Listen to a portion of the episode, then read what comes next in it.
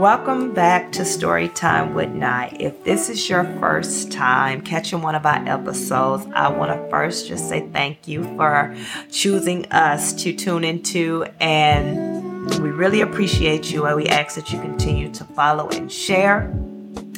And this is our season one, Trinity Walk to Healing and Self Love. This coincides with my uh, journal, Trinity Walk to Self Love.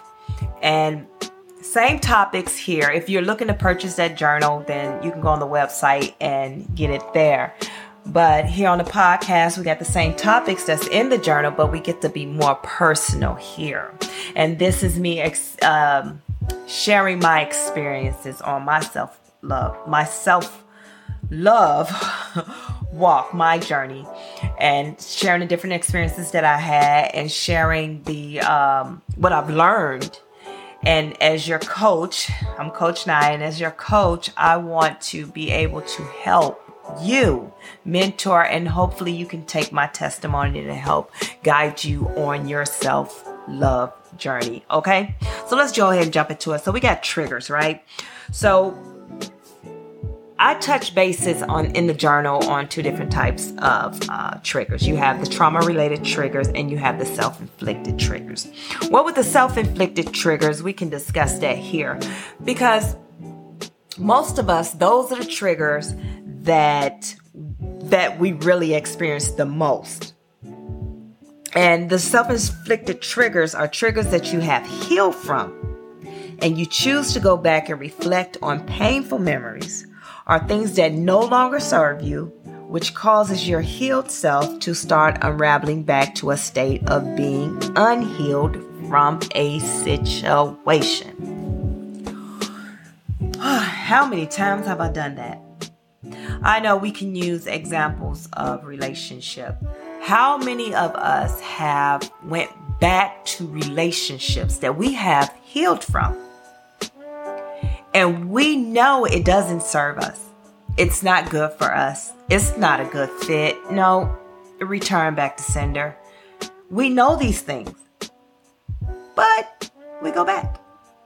Now we're going through the process all over again. And in that process, what we're doing is going back through the thinking, the guilt, the shame, the hurt, the pain. Now we're talking, this is what we do. What do we do? Tell ourselves, you're so stupid.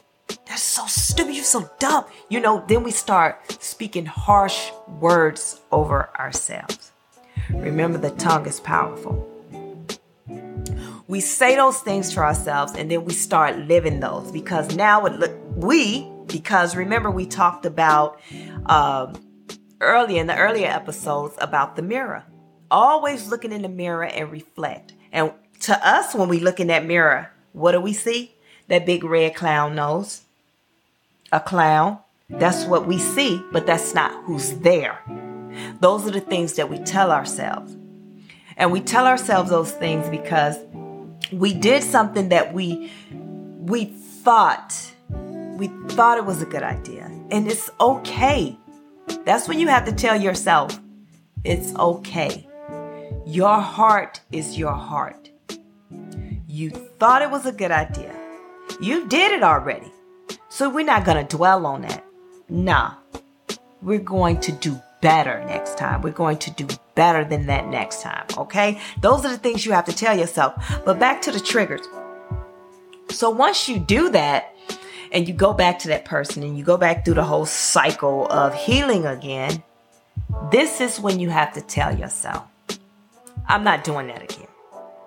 And the reason, and understand, why did you go back? What triggers you to go back?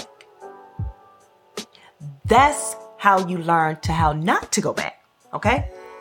Because a lot of us go back because we don't properly heal from it, because we don't know how to heal from it. We don't even understand it. We call it, what do we call it? Soul ties.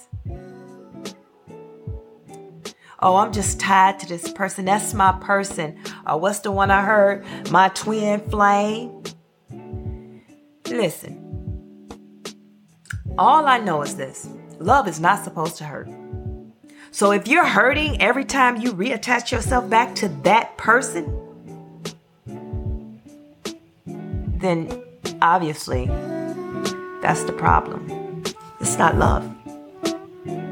So now you have to understand that it may just be lust, or whatever you want to call it, soul tie, twin flame, whatever. But let's learn how to break it, okay? So for me, how did I break mine? Well, I had a therapist, okay? Because I needed to learn how to speak it and say it without being judged. And I had a great therapist. If I could refer her to everybody, I would, okay? She is amazing. She she never made me feel a type of way. She never made me feel like I was, um, you know, crazy or stupid for doing this. She never took my, what my, she never took my thoughts of what I'm trying to say, balled it up into her thoughts, fed it back to me. No, mm-mm.